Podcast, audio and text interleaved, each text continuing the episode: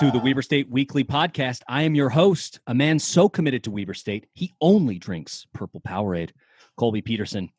On the pod today, we have the second most famous Wildcat on Twitter, after Damian Lillard, of course, Mr. Dustin Chapman. Hey, hey. Next, if you see him on the golf course with his Wildcat bag, you know him instantly. We've got AC with us again. Yes, sir. I'm going to be shooting 100 this week. and finally, a man who just wishes the pie would deliver back east. We've got John King with us. Oh, how I would love a slice of pie pizza right now. Thanks everybody for being here. On today's show, we're going to be uh, chatting with uh, Big Sky Conference Senior Associate Commissioner John Kasper. He's been kind enough to chat with us about what the conference is doing, uh, what spring football might look like. There are so many unknowns, but we're going to chat about it, and then we're going to we're going to break down the 2020 football recruiting class, get ourselves a little bit amped for what will hopefully be a great season in the spring. And finally, we're going to have a game called Lids. We're going to ask our panel to put on their recruiting hats for you folks, and we're going to rate their pitches for, I guess, uh, being coaches at uh, Weber State. How well are they selling you, uh, the uh, student athlete? So, but first, before we get to that, I want to encourage you all to subscribe to the podcast. We're on Apple Podcasts, Stitcher, Spotify, anywhere you get your podcast. Please subscribe and follow. Uh, we're also on social media. You can get us on Facebook. Twitter or Instagram. Um, be sure to join the Weber State Wildcat fan Facebook group on Facebook. It's a great opportunity to chat with other Wildcat fans about anything that's happening in the wide world of Weber State sports. A little fallow the field right now, but still a lot of great conversation going on. And please encourage your friends and family to follow and rate us. Helps us do better on the podcast rankings and also get in uh, more folks' ears. So, with that, I want to transition now and uh, welcome Big Sky Senior Associate Commissioner John Kasper with us. How are you doing, John? I'm doing all right considering we, we, we don't have sports. So just trying to stay positive and and uh, keep moving forward. But I, I, appreciate you guys having me on, and I appreciate you guys uh, doing this podcast and promoting uh, Weber State sports. John, we appreciate you and being willing to take a little bit of time out of your day to chat with just a bunch of Wildcat fans about what might be happening. You know, and we got we got a true insider, folks, in the Big Sky Conference. So we appreciate him coming down to chat with us.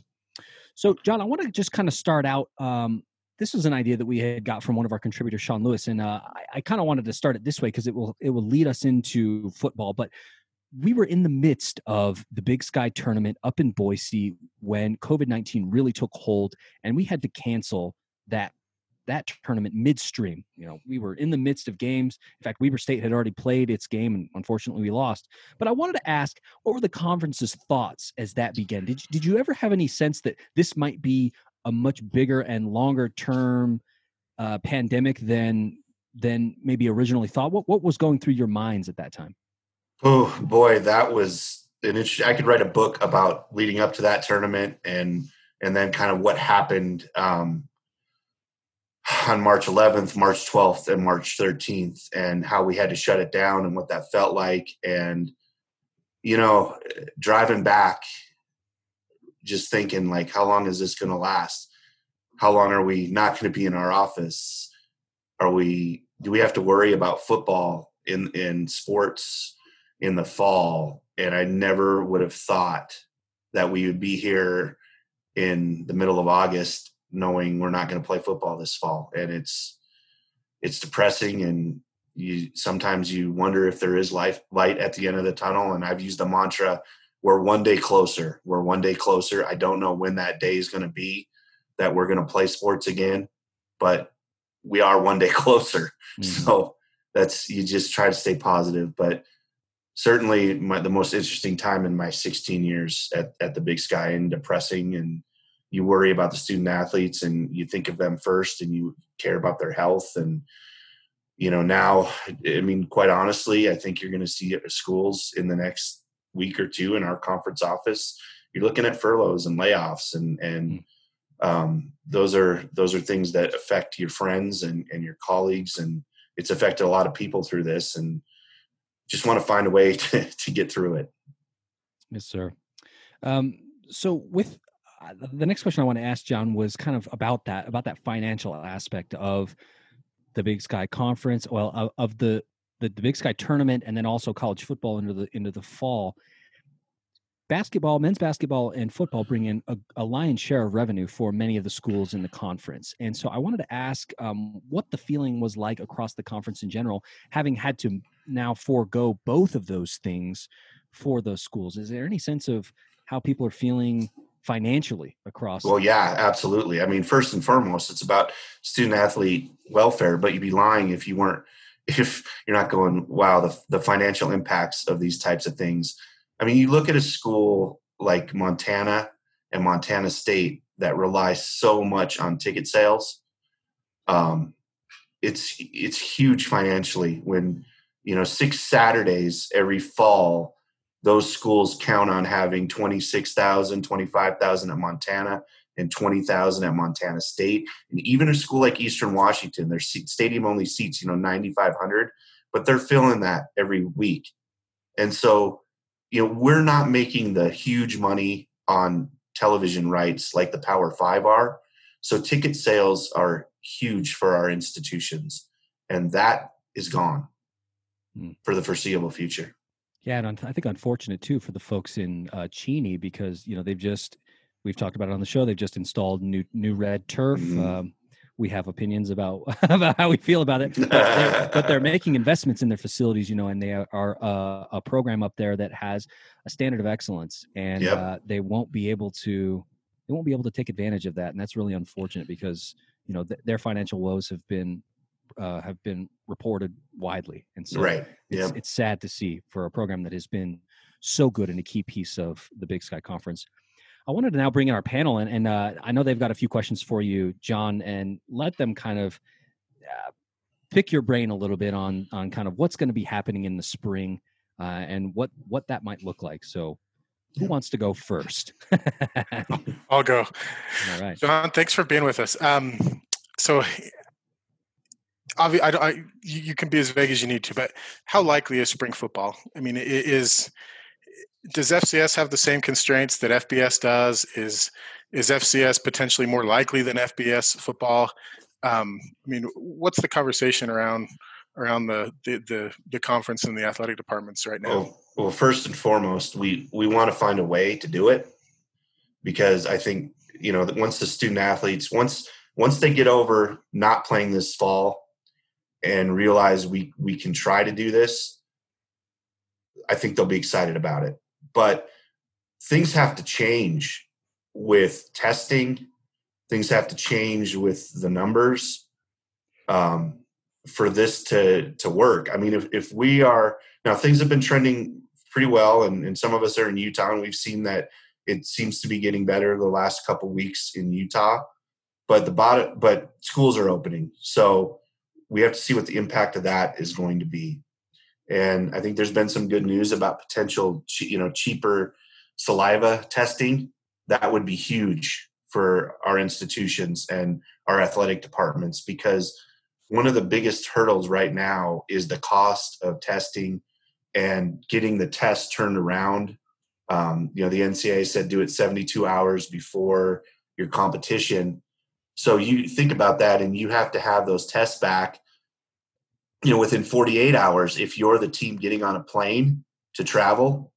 Um, so those things have to change. We want to do spring football. Absolutely. We have discussed the student athlete welfare of playing um, a spring season and then turning right back around and playing a fall season.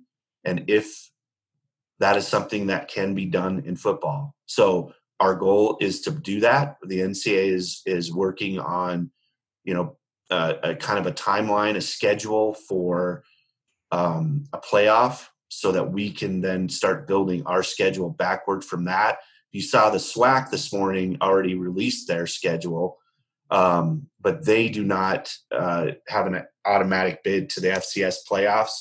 So they're not as concerned about that that playoff because if we're going to play at our level, we definitely want our teams to have a, chance to play for a national championship. And you know, Weber State's got a great team this year. We put two teams in the semifinals last year, so you know we feel there's North Dakota State out there, no doubt about it, James Madison. But but we feel you know we're as strong as any conference at the FCS level. Absolutely, and to me, a lot of it is you know it's just so different state to state, right? The Right. the protocols and the standards. I mean, I was in Oregon this summer for a, for a few weeks, and you know I. The way that they were perceiving the numbers as opposed to what Utah was eye opening to me because I was like, you know, Utah had like four or five hundred cases a day at the time, and and in Oregon they were freaking out over like 150, and I was like, okay, so you're just you're dealing with just a, a very wide spectrum of Right. Well, Of the, we, we have eight states we're dealing with, and the point you made, Portland in Multnomah County, is still in phase one. right. And so they brought their athletes back when they went into the weight room because of social distancing and the protocols they had to follow. They couldn't have spotters. So you tell me how football players are supposed to lift weights and train without spotters. At Eastern Washington and Spokane County, they can't have more than five people together. So how can you practice football without, you know, with five people? So now there were states that, you know, for the most part, you probably could do it, or you could have 50 people. And so we had schools talking about, well, we're going to do 50 players practice for two hours and then turn around and practice again with the other 50 players. So it's ridiculous. I, I not. I mean, it's something we have to do. I'm not. Sa- I'm not saying the protocols are ridiculous, but it's ridiculous to to think that we could we could try to play football, um, you know, in three weeks. Well, you're you're dealing with ideologies of you know it's the entire Western United States. I mean, it, Yeah, it's yeah. it's very wide ranging. This is one one last question for me, and this is more of a theoretical. But there's been people that have floated the idea out there of, you know, okay, so we move we move FCS football to the spring. Is that a good thing to do permanently? I- have my thoughts on it. I'm not sure that it is, but is is that a is that a good idea? No, and I, I no, I don't think I don't think so at all. Because you have schools understand FCS level, and the schools, you know, they're they're they're stretched with their administration, right? You got to have all these people to put on games and events, and we're already short staffed. So number one, like trying to figure out this spring and playing all these sports for one year is going to be a monumental task. But when we get back to normal, you know, every conference in the country, Division One, has baseball except for the Big Sky Conference. Makes so you're putting on baseball games, you're putting on softball games, you're putting on on football games. And no, I don't think it's a good idea. And because of the way football works with the combine and players getting ready, and you have so many football players that already graduate, want to graduate in December and be done. Uh, I don't, I don't, I don't like that idea at all. Yeah, I I uh I loved you. So there's a great series that the Big Sky Conference puts on. It's called Classics with Kasper. Uh, if you haven't seen Wait- those, check them out. Wait a second. Who who does that?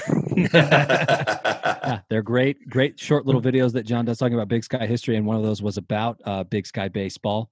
So the last Big Sky baseball champions were Gonzaga Bulldogs, uh, Zags. Sorry. Yeah. Anyway, uh, yeah. So that, I, I think that those videos are great, but it does make me sad that there is no Big Sky baseball. Yeah, we have two. We have two teams that sponsor the sport, but uh, both play in, in other conferences. We have to have six teams sponsor the sport. All right, so we're gonna we're gonna be leaning on Tim Crompton. Just kidding. Uh, who, who wants to go next? Anybody else has questions for John about spring ball? I know I do, but I want to let you uh, you guys have a have a, a stab at it. Hey, John. Uh, uh, thanks for uh, being with us this evening. We really do appreciate um, uh, you you talking to us as well. Uh, I'm also John John King, uh, one of the guys. JK, like it. Yes, exactly. Same initials. Um, we've talked a little bit about football so far, but I kind of wanted to transition to uh, uh, some hoops talk um, uh, right while we have you. Um, I wanted to ask, you know, do you guys anticipate the college basketball season starting on time, or do you think that um, uh, the conference is going to have to, the teams in the conference are going to have to push back their start date um, to that season as well? Great, great question. And if someone has a crystal ball, please let me know. Um, I mean, right now that's the goal. I think you'll see us make a decision on that probably within uh, a month by the by the beginning of October. What we don't want to do is have it play out like football did, where it's like, yeah, we're going, we're going, we're going, but honestly, probably realizing it, it it's just too much. Again, I think a lot of it comes down to how these first few weeks of of classes go. Um, if this rapid testing um, can get in place on our campuses in time, um, so I don't do. My general feeling is I don't feel good about us playing basketball until probably January. That's that's how I personally feel with you know what's transpiring. So um, I think that we need we desperately need to play a basketball season because if there's not an NCAA tournament again, because there's so much money involved there that trickles down to the every Division One conference and every Division One school that we have to start formulating plans for potential. I don't want to call them, you know, they're not going to be bubbles like the NBA has, but some kind of modified uh, bubbles um, where we send teams and but those, there's I've got a list here of all the things that that that entails, and you know we've started some preliminary discussions about that to see how how that might work and and, and if it can get done. Yeah, so, but it's it's so important that we play that. Yeah. Uh, just because of the money involved, everyone knows the money that the NCAA tournament brings in to fund the NCAA, which funds other sports, which funds all these other championships. And then one follow up question along the lines, and you were kind of going in that uh, going in that direction. Um, obviously, the unit money that comes from the NCAA tournament that trickles down to the conferences is a huge portion of revenue. But I was kind of hoping, and I don't know if you can give numbers or give anything, but just like general generally speaking like what kind of effect that has on the budgets in the schools not only like weber state but just you know around the conference in yeah, general well for our for our conference office that would be a significant hit because some of that money is used to fund our conference office so and that's the way it is at most conferences our size so that would be a huge hit um, you know, when schools are talking about $26 million or $15 million budgets at, at our schools, I mean, everything matters. Um, but it's not, a, that wouldn't be a gigantic loss. Not like losing six home football games when you have a 19,000 season ticket holders. Thank you. Yeah. AC, you any anything from you? I'll give you the last word here. Last question. You know, I had a whole bunch of questions coming in, and I think he's answered most of them. I, I do have one question, though, if it's all right, John, and I, I appreciate yeah. you coming out and joining us. Um, I was wondering if the conference has a particular perspective as to which sports are easier to protect the athletes from potentially getting the virus, or if there are sports that present specific challenges that make them harder to protect the athletes. Does the conference have any idea or any well, opinions on that? Yeah, the NCAA has given us guidelines for what they considered like high risk sports, mid risk, and low risk. And so golf, golf uh, which I love golf, so um, and play, I've played golf all summer long, social distancing. Um, that would be obviously one. Um, you know, you could probably have golf tournaments right now, but if you're not traveling um, and so if you're not getting on planes and things like that um, tennis is another one that um, you know is natural social distancing.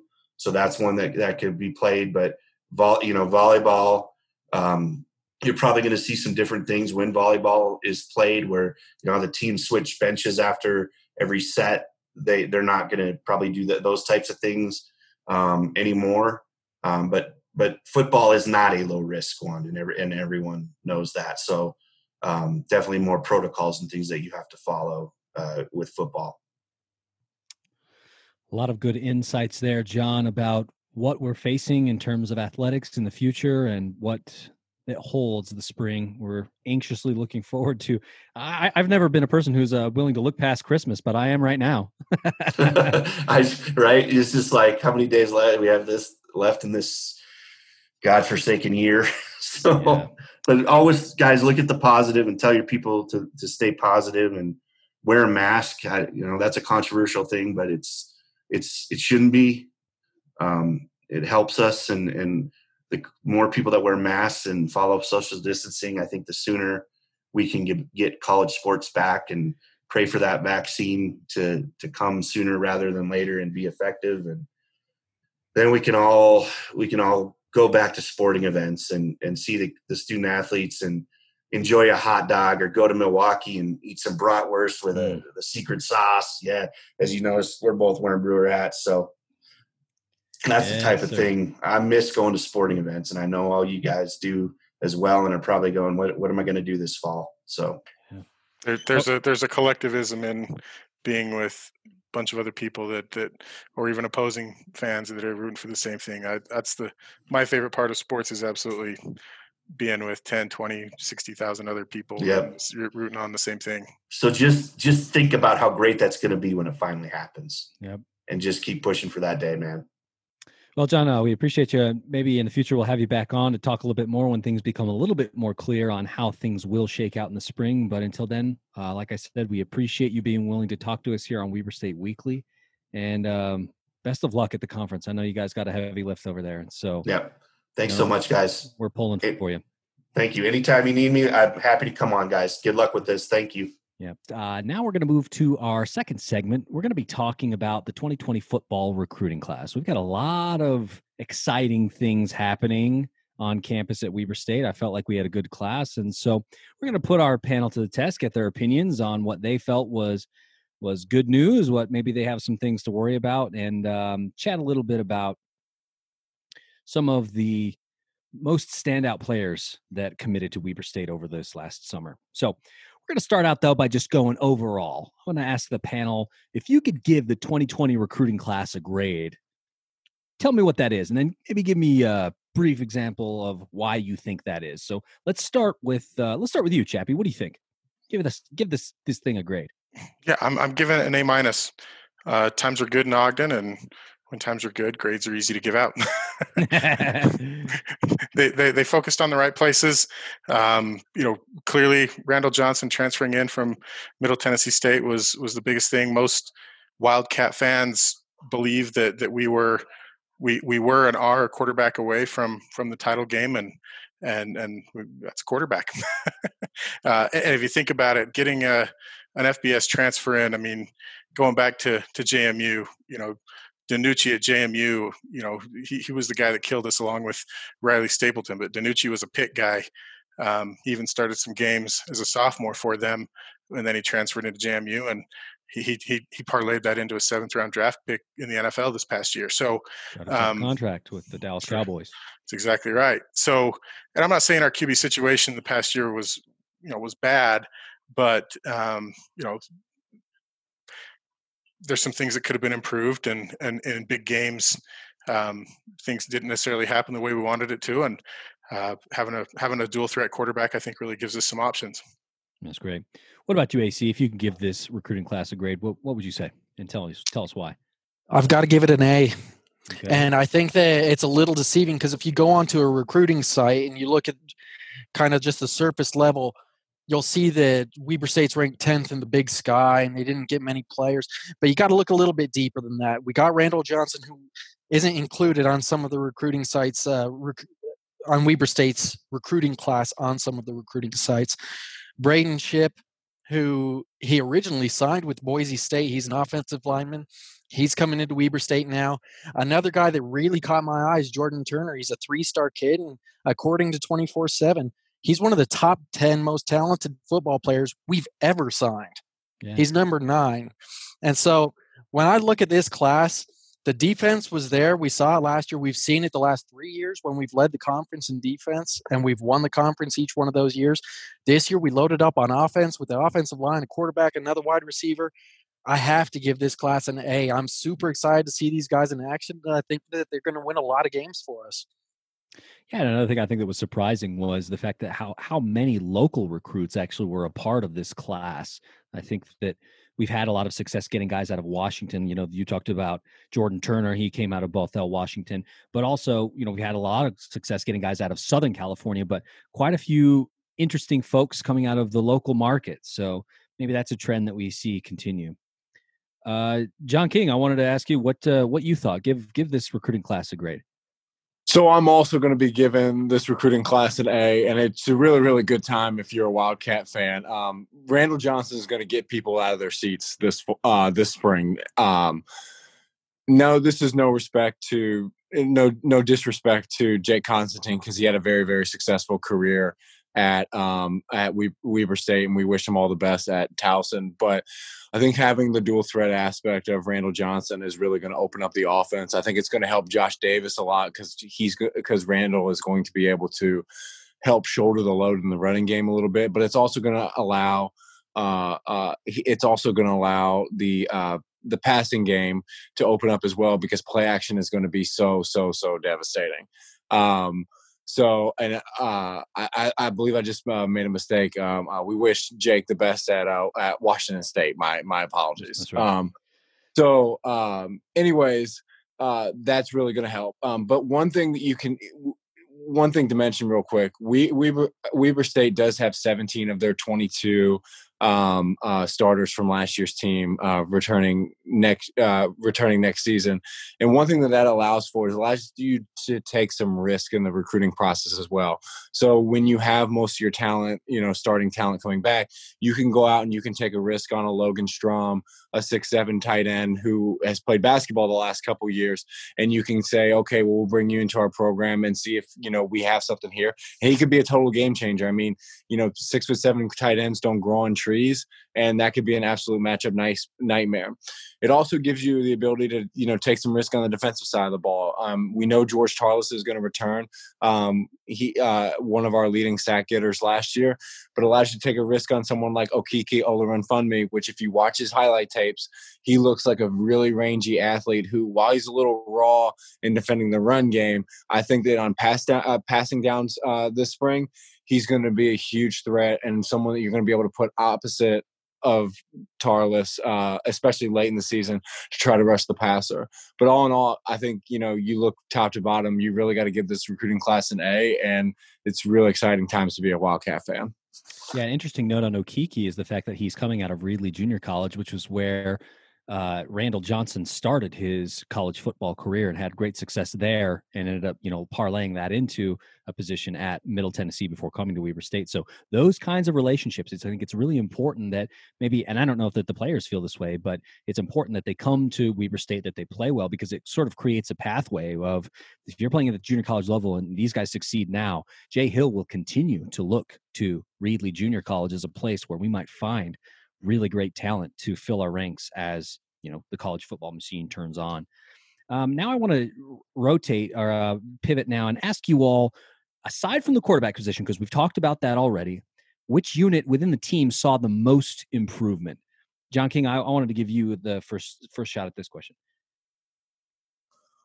Well, I'll be quick here. Um, I, I, think it's going to be. Uh, I think it's going to be the offensive line. Um, I think you look at someone like Braden Ship, uh, who you know ends who originally signed with Boise State, then uh, decommits and ends up coming to Weber State. Um, going to be a big offensive tackle. Um, uh, offensive line, I know, was an issue, uh, a little bit of an issue last year. Being able to bring a big body in like like him, hopefully shores up some of that, uh, some of those holes and will give some good protection to Randall uh, uh, Randall Johnson, and also open up some run lanes for Josh Davis as well. So I think that was a huge, huge get. Um, uh, uh I think that was a huge, huge get for the Wildcats. Oh, line seeing the improvement. AC, what do you think? The unit aside from the quarterback that saw the most improvement in this class. Aside from the quarterback, I'm going to say the wide receivers, and here's my logic. Weber State's returning their top three wide receivers from last year. You had Macpherson, Ames, and Cooley. Yep. And then David you're Ames, adding senior. Yep. You're adding well, uh, Shaheed too. Shaheed was injured for the last few games last year, right? And then you're adding Jordan Turner to this. Jordan Turner, he's six foot five. He's got good speed for someone who's six foot five. He's going to be playing on the outside. You cannot double any of Weber State's receivers, and you're improved at quarterback already. You can't double any of the receivers. You can't stack the box. You can't. I mean, this this team has the potential to be wide open, and I think it's because of the wide receiver group. You add Jordan Turner to an already loaded wide receiver core, and I think that this group is just going to be lights out next year. And I think Weber State's going to put up a lot of points on the scoreboard, and I'm looking forward to it. It's going to be a ton of fun to watch. Yeah, I think you're right. And John mentioned this in you know his his piece where because of the addition of Randall Johnson, you're going to have to now cover and compensate for that because he is a person who has legs. You know, he can run and that wasn't necessarily something that we had last season. So you're going to have to watch, and those guys are going to have to, you know, hang around, and that leaves the secondary kind of maybe hanging out to dry in a way because you've got these wide outs that can really turn on the Jets, and they're and they're big, like you said. Uh, Chappie, uh, what did you think? Best unit, uh, the best improvement among the units on in this recruiting class. Like John, I'm going O line. You know, they picked up four offensive linemen in the class, uh, and I'm going to hit on this on two points. When you have dynamic guys in the backfield and behind center, you need protection. Okay, and that, that that's what we got in more offensive linemen. Uh, but beyond that, when you start playing against the elite teams, you watch Weber State. You know, when we start getting into the late games against elite teams, we struggled around the ball.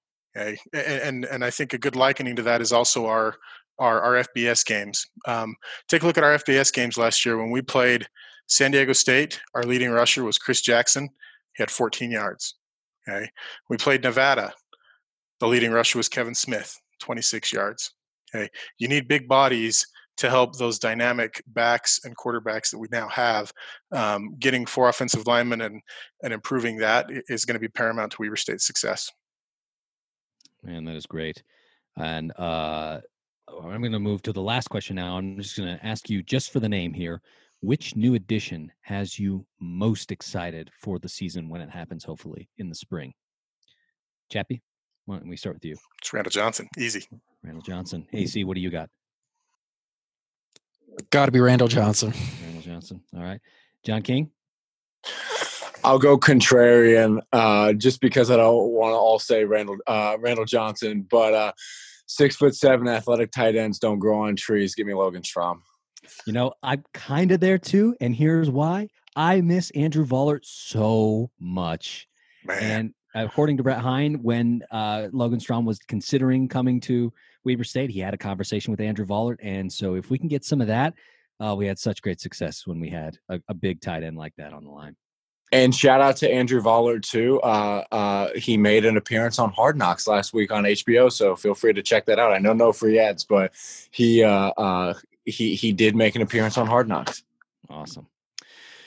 Well, uh, let's pivot now to our final segment. We are going to play a game. So, what I have for you, panel, today is a game called Lids. We're going to put your coaching slash recruiting hat on for for a minute, folks. What I'm going to be asking you to do is you're sitting in front of a potential recruit from high school, a junior college, an FBS transfer, whatever, however you want to couch it. You need to make a pitch to them in 60 seconds why Weber State is the place for them to come and play the rest of their football career or their entire football career. So, with that, I'm going to start with you, John King. You've got 60 seconds to sell me. Once we're done here, I'm going to give you an opportunity. I'm going to give you a grade, but then we're also going to turn it over to the Wildcat fans in the audience. We're going to be posting a poll in the Weber State fans group on Facebook after this this episode drops, and you're going to have an opportunity to vote yourself on who you think had the best pitch on this week's episode. So, without further ado, John King, sell me. Why do I play football at Weber State? Well, it's an easy sell right now. I mean, we are the cream of the crop in the Big Sky Conference. I mean, you look at last year, the Big Sky put uh, had had two of the semifinalists, and we were one of them. Uh, we the the Big Sky is is maybe the most uh, uh, is maybe the most talented football conference in uh, all of the FCS level, and we're one of the top schools.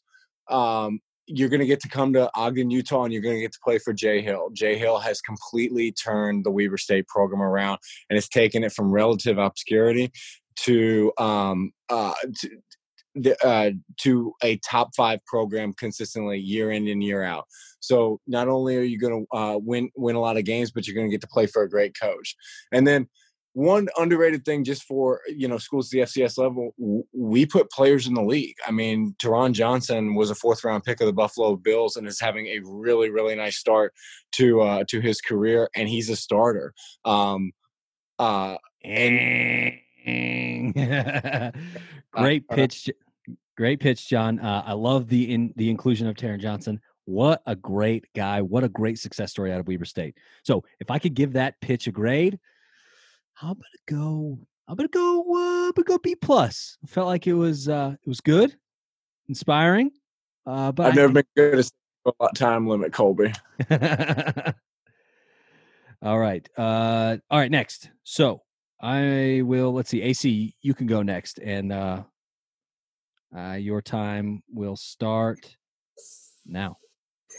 You want to win football games at a high level? You come to Weber State. Let me tell you something about Weber State. Weber State is in the SEC of FCS. The Big Sky Conference is the big time. It's the best conference in FCS football, bar none. We were responsible for 50% of the semifinalists in the playoffs last year. And guess what? Weber State was one of them. You want to know something else? Weber State wins at this level consistently. We are back to back to back Big Sky champs. We are the best of the best. You want to play for the best? You come to Weber State and you play for Coach Jay Hill, who's one of the hottest coaches at the FCS level. He's this guy's going places, but before he goes places, he's taking us places. You want to play in an awesome stadium? You come to Stewart Stadium. It's cut out of a freaking mountainside. You want to play in front of crazy fans? You come to Weber State and you're going to play in front of fans who've been starved for success and are finally getting their first taste of it. Weber State's the place for you, young man. Don't make a mistake. Sign the paper. And time. Wow. Right there. Wow. Right on the money. I can't. That was that was great. Great work. Do I get bonus points for that? that was pretty good. Not gonna lie. Right on time there. Couldn't believe it.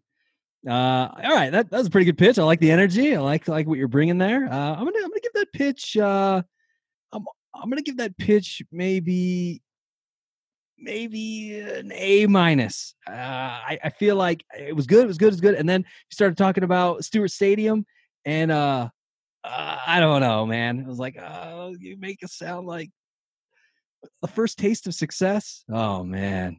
Oh. All right. Pretty good though. All right. Finally, we're gonna have Dustin Chapman. Chappie, your man. time begins now. Okay, I have a I don't have the same voice as AC, so it's gonna be rough, but I'm wasting my time. All right. You want to go a place where the facilities have drastically improved, the nicest locker room in the state outside of a place that's not in the Pac 12 and has unlimited money, you come to Weber State. That facility is brand new, it's shiny, it's the best thing that anybody else in the state has by far, okay, other than Utah. Uh, beyond that, why do you play the game? Let's go old school Herm Edwards here. You play to win. Okay. If you're a local kid, why would you choose Utah State or Utah or BYU and ride the bench? Come to Weber State and play. And not only play, but win and win big games. Let your family come see you. Let them see you win and let them see you do great things at a high level. Finally, our athletic department is very progressive. They are very good at getting content out there for the athletes and letting them have the content to share on social media that is really big for the young kids and uh, it's something that they all crave. Our athletic department has been very progressive in doing that. Oh, and it is time. Wow, man, I was uh you know, I was impressed. You play the game to win. I like I like the reference.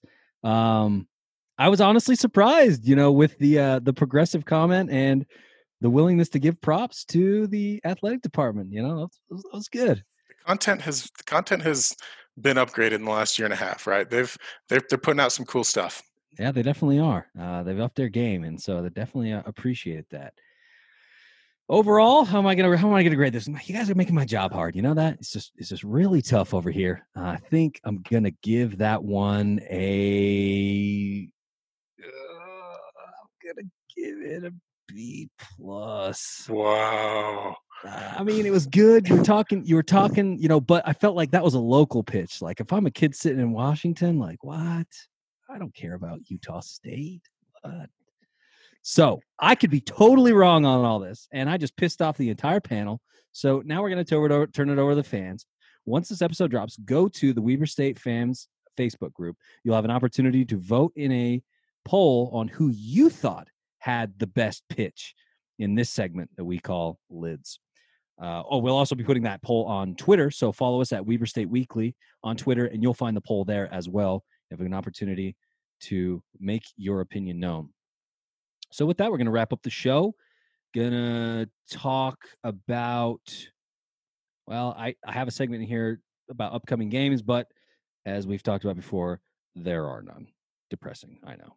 But if you have any questions or comments, please feel free to email us at weberstateweekly at gmail.com. That's where we will take your feedback, take your ideas. Um, love to have them. So please feel free to email us. You can also follow us on Facebook at WeberStateWeekly.com or uh, at Facebook.com slash Weber State Weekly. You can follow us on Twitter and Instagram at Weber State Weekly. And feel free to go and check out our blog, WeberStateWeekly.com. Uh, we've been posting some great articles. We have a 10 question segment that's being led by AC. He's writing up with all this great stuff, uh, came up with the idea. And so you're going to get to meet each of the members of our panel and some of our contributors to Weber State Weekly, get to know them a little bit better, get to pull the curtain back a little bit. So, with that, I want to thank everybody for coming on the show today, voicing your opinions and being a part of Weber State Weekly. And until next week, Weber State, Weber State. Great. Great. Great.